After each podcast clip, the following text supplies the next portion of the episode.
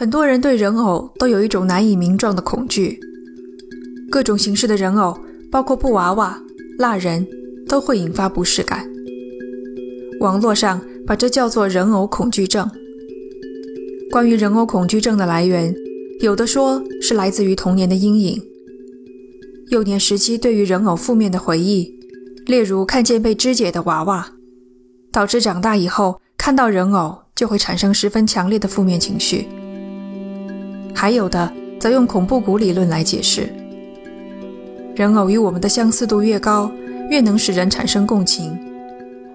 但是当这种相似度到了一定高度的时候，哪怕只有一丁点的不一样，也会让人产生强烈的排斥感。我不是学心理学的，分辨不出这两种说法究竟是对是错。听上去他们都挺有道理，我只是觉得。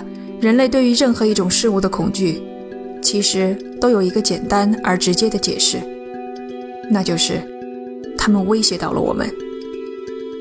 人类是一种喜欢控制感的生物，人偶似人又非人，貌似同胞，实则异类。人类对他们的感觉纠缠在真实与虚假、熟悉与陌生之间。人偶那张一成不变的脸背后。有没有居住着一个灵魂？他们究竟在想什么？接下来又准备干什么？他们也许只是装作一动不动的，任由人类操控，暗地里却在算计我们，甚至威胁到我们的安全。美国佛罗里达州基韦斯特市艺术与历史博物馆里有一面墙，这面墙上贴满了世界各地寄来的信。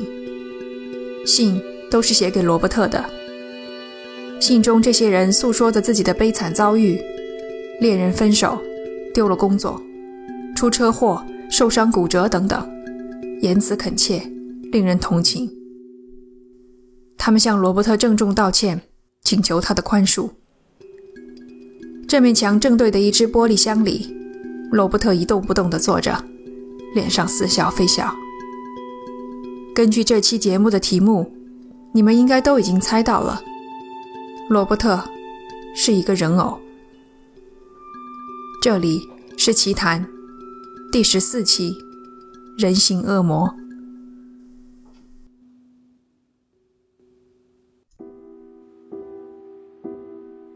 尤金·奥托是一个内向、害羞、敏感的小男孩。正在听故事的你们。可能有不少人小时候和尤金一样，自然也能想象他承受的偏见与压力。尤金的父母没有给他太多的支持，父亲对他要求异常严厉，试图扭转儿子的天性，将他培养成一个男子汉。至少在外人面前要谈吐大方，登得了大雅之堂。然而，父亲越强势，尤金越内向寡言。一九零四年，尤金的祖父从德国带回一个手工制作的布娃娃，给年仅四岁的尤金作伴。祖父劝慰家人，尤金需要一个伙伴，才可以健康成长。尤金一见到布娃娃，就立刻喜欢上了它，给它起名为罗伯特。用今天的标准来看，罗伯特，他是一个制作十分粗劣的娃娃。他的皮肤现在呈现麻袋一样的土黄色，五官已经磨损殆尽，只有两颗乌黑的眼珠还定定地镶嵌在眼眶里。他穿着一身水手服，红白蓝三色在岁月的冲刷下近乎变成了一个颜色。从袖管和裤管里伸出的手和脚，形状粗陋简朴。带着心理预期，你可能会想象他外形邪恶，至少。也要和电影《安娜贝尔》里的娃娃差不多，但见到真正的罗伯特，你只会觉得他不过是一个一百一十岁的老古董。然而，对于一个孩子来说，娃娃再丑陋，也是他的好朋友。尤金和罗伯特从此形影不离，做什么事情都要在一起。尤金抱着和他身高差不多的罗伯特，成日在他家的大房子里走来走去。吃饭时，罗伯特要专门坐一张椅子，和一家人一起吃饭。夜里，罗伯特坐在床尾的一张椅子上，看着尤金睡觉。就连洗澡的时候，也要待在浴室里，为尤金保管毛巾。父亲很看不惯儿子和一个布娃娃如此亲密，好多次想把罗伯特处理掉，但妻子总是劝他：尤金还小，等孩子大了，自然就不玩布娃娃了。这些是罗伯特和尤金相处还算正常的日子。后来，许多人想找到罗伯特邪恶转变的理由。有的说他被一个会巫蛊的黑人女仆施加了咒语，目的是为了报复苛待下人的奥托夫妇。要我说，这种说法也太好莱坞了。我自己猜测，罗伯特的恶魔性并非来自外界。前面说过，罗伯特的名字是尤金起的，而尤金的全名。正是罗伯特·尤金·奥托，也就是说，尤金把自己的大名给了喜爱的布娃娃。博物馆经过研究查证，认为罗伯特身上的水手服原本也是尤金的。无论你多么喜爱一个娃娃，你都不应该把自己的名字给他，不该给他穿上自己的衣服，因为这么做就等于交出了自己的灵魂。哪怕仅仅是一个灵魂的碎片。现在，拥有了人类灵魂的罗伯特，会像真正的人一样，观察、倾听、思考、学习。一切不正常的开端，都源于尤金和罗伯特的对话。以前，尤金也经常对罗伯特说话，但父母以为那只是一个小男孩想象力丰富的自说自话。可是他们开始注意到，有时在虚掩的房门后，先是传来尤金稚嫩的声音，接着有另一个声音回答了他。这个声音更加的低沉，更加嘶哑。有几次，父母都以为房间里有其他人而冲了进去，却只看到尤金环抱双臂，蜷缩在墙角里，而罗伯特端正地坐在床上。居高临下的俯视他。夜里，尤金的房间里突然传出一声尖叫。母亲冲过去一看，只见尤金坐在床上瑟瑟发抖，屋子里的家具翻倒在地，东西扔得到处都是。询问尤金怎么回事，他指着床尾坐在椅子上的罗伯特说：“不是我，是罗伯特做的。”罗伯特双手放在敲着的二郎腿上，一双黑溜溜的眼珠在黑暗中看着他们。怪异的事情越来越多，即使尤金不在的时候，家里也时不时地传出孩子的笑声。主卧里，父母的衣服被扔在地上，剪成了碎布条。最让父母震惊的是，发现其他的玩具娃娃全部都被肢解了。即使是对于一个调皮捣蛋的孩子来说，这样的恶作剧也有些过头了。父母质问尤金为什么要做这些事，他的回答始终只有一个：不是我，是罗伯特做的。我想，在任何处于气头上的父母看来，撒谎都是无法接受的。父亲更加生气，最后施加在尤金身上的惩罚也越重。不知道为什么，尤金从来不顺带说明罗伯特这么做的理由。也许他确实是在撒谎，拿罗伯特当挡箭牌。也许他知道也不敢说。又或者，罗伯特从来都没有告诉过他，自己的娃娃已经不受主人的控制了。怪异的现象开始蔓延到屋子里其他人身上。仆人们发现，好好的摆放在柜子里的餐具被扔得一地都是。打开许久没有人睡的客房，却发现床上的被子被掀开了，好像才刚有人睡在上面。夜里，仆人仅仅外出一会儿，就发现自己被锁在了门外。怪事接二连三的发生，仆人们承受不了压力，纷纷离职。奥托家有一个闹鬼的娃娃的消息，随着离开的仆人们传遍了大街小巷。这下就更没有人愿意到家里来做活了。好奇的邻居们装作无意地向窗户里眺望，只看到窗帘的缝隙后，正好坐着罗伯特，像看穿了他们的心思一般，瞪着乌黑的眼珠子和他们对视。人们告诉尤金的父母，那个娃娃被恶魔附身了，如果再不做点什么的话，尤金只怕会有危险。父母的确很担心。但他们担心的是喜欢恶作剧还满口谎话的尤金。你们看，直到现在，他的父母依然相信这些全部是尤金的所作所为。该教育、该打骂，软的硬的都是了。尤金就是不愿意放弃罗伯特，好像放弃他，就像是放弃身体的一部分一样。尤金的一位姨妈听说了侄儿身上的事情。特意赶到他们家来探望。他强烈建议，不要管孩子的反抗多么激烈，该做的事情一定要做。闹鬼倒还是次要，重要的是，如果不除掉罗伯特这个人偶，尤金永远都不会从一个男孩子长成一个男子汉。一个人要想长大，就必须与心爱的玩具诀别，这是每个人都要经历的成长的阵痛。在姨妈的强势推动下，罗伯特被父亲装进木头箱子，驱逐到了阁楼。第二天晚上，姨妈被仆人们发现死在了自己的房间里。她的死因是中风。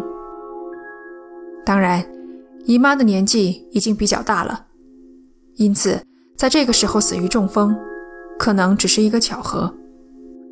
至少。前来查看的医生相信他是自然死亡的，但愿他的确是个巧合吧。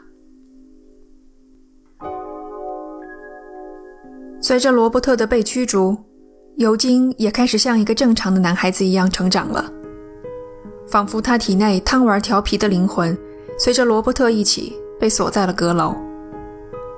奥托家里种种怪异不可解释的现象也从此消停了。尤金从父母那里继承了对于艺术的热爱，长大以后游学欧洲，并成为了一名小有名气的画家。他一直沿用尤金这个名字，很少和人提起自己的大名叫罗伯特。从欧洲返回美国时，他已经是一个蓄着胡须、长相帅气的三十岁男人了。同他一起返美的还有他的新婚妻子安妮，一名钢琴演奏家。他们搬回了奥托家的别墅，五百三十四号伊顿街。接下来的事情，你们肯定都猜到了。没错，尤金上了阁楼，在这里找到了罗伯特。我们每个人都有类似的经历：长大成人以后，回到以前的家，在这里发现装在箱子里已经落满灰的玩具，拿着这些玩具。小时候那些美好的回忆涌上心头，但也就仅限于回忆而已。该送人的送人，该放回去的就放回去继续落灰。实在没地方处置了，就丢进垃圾桶。可是你们看，尤金在阁楼里找到的，不光是罗伯特，还是他迷失已久的一块灵魂的碎片。安妮突然间发现自己和丈夫之间多了一个第三者，这个第三者居然是一个人偶。安妮觉得又好笑又可气，但更多的时候，她笑不出来。罗伯特一双没有生机的黑眼珠时刻盯着她，令她无法相信这仅仅是巧合。吃饭的时候，人偶在餐桌旁有一张属于自己的椅子。他坐在安妮正对面，面无表情地看着她和尤金交谈。安妮在花园里忙碌时，一抬头看见丈夫画室的窗户后，人偶正望着她。安妮心生不爽，换个地方。过一会儿抬头再看，人偶居然也跟着换了窗户，仍旧盯着她。夜里醒来，安妮看见床尾坐着的人偶，像看戏一样，两只手搭在膝盖上，乌黑的眼珠隐隐发出光芒，只把他看得心里发毛。安妮对罗伯特的憎恶达到了一个顶点，她命令尤金把罗伯特关回阁楼。尤金照做了。可是，一晚过去，当神清气爽的安妮起床下楼准备吃早饭时，却看到罗伯特又坐回了餐桌旁，表情没变，直勾勾地盯着她，一只手搁在桌子上，正好碰到一把餐刀。尤金否认是他，还是那句老话：“不是我，是罗伯特做的。”说实话，我很为安妮的人身安全担心。谁也不想姨妈中风死亡的巧合，又一次发生在安妮的身上。或许尤金和罗伯特达成了一个协议，不要伤害安妮。一九七四年，回到基维斯特四十年后。尤金去世了，他刚一死，安妮就把房子卖了出去，自己则回到了波士顿，并在三年后离世。有一条很难查证的传闻，在卖房的合同里，安妮特别注明，罗伯特必须被放在雪松木的箱子里，关在阁楼上。我很好奇，为什么必须是雪松木的箱子？在进行了很多搜索之后。才看到《摩西五经》中的立位记里提到，雪松有净化的作用。现任房主梅朵成了罗伯特的新任主人。买下房子二十年后，也就是一九九四年，梅朵将罗伯特捐给了艺术与历史博物馆，而这间博物馆的画廊就是尤金设计的。罗伯特一进博物馆，便带来一系列灵异的现象。只要靠近它，电子产品就会失灵，电量显示错误，相机不再工作等等。不知从何时开始，传言说只要没有经过罗伯特允许擅自拍了他的照片，就会有大难临头。那面墙上许许多多道歉信的主人，都是不信邪的胆大之人。当然，这一切可能还是巧合。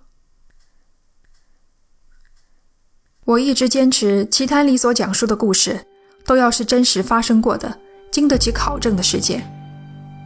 严格来讲，人偶罗伯特并不符合这个标准。当然，罗伯特这个人偶是真实存在的，他的主人尤金·奥托也确实是基维斯特有名的画家。我尝试说服自己，就算闹鬼的事情是假的，尤金作为一个成年男人。仍然与一个人偶维持着亲密的关系，这也算一桩奇事了。很多人怀疑罗伯特闹鬼之事是假的，真相其实是尤金的父母为他们内向敏感的孩子的种种行为编了一个借口，这样旁人就不会对他们的家庭教育指手画脚，他们的面子也就保住了。也许吧，一个流传了一百多年的故事。很难说其中哪些是以讹传讹的部分，但我总觉得，在整件事情中有一点非常引人注意。他在大声地对我呼喊：“这件事是真的。”第二任房主梅朵在做罗伯特主人的二十年间，尽管周围有关于这个人偶的种种传闻甚嚣尘上，但他始终保持着沉默，没有对此发表只言片语。一九九四年，把罗伯特捐给博物馆以后，他终于开口承认，传闻中种种闹鬼的现象，来自阁楼的小孩的笑声、脚步声、乱扔的家具、人偶会自行移动等等，都是真的。有人可能要说，他是在借此寻求关注。可就在他承认这一切之后，才几个月的时间，梅朵就去世了。给我的感觉，梅朵不像在寻求关注，否则他也不会在临死之前才将这件事说出来。他更像是为了寻求内心的安宁，在死之前求得解脱。这么说可能有些玄乎，我隐约觉得梅朵也许早就尝试过各种方法来摆脱罗伯特了，但这些尝试毫无例外的都失败了。一次失败的尝试后换来的只是更加厉害的报复，所以他才将这个秘密一直忍到临死之前。我这么说是有原因的。当年和梅朵一起住进这栋房子的，还有他十岁的女儿。女儿在阁楼里发现了罗伯特，很高兴地把他纳入了自己的玩具收藏。多年后，女儿说了一件事，这里我们以梅朵的视角来讲述。一天夜里，梅朵听见女儿的房间里传来一阵阵响动。当她进去查看的时候，却看到了令她心脏几乎停止跳动的一幕。只见女儿趴在床上，脸陷进了厚厚的被子里，双脚乱踢，两只手挣扎着想要撑起来，而罗伯特压在他的后脑勺上，看样子想要捂死他。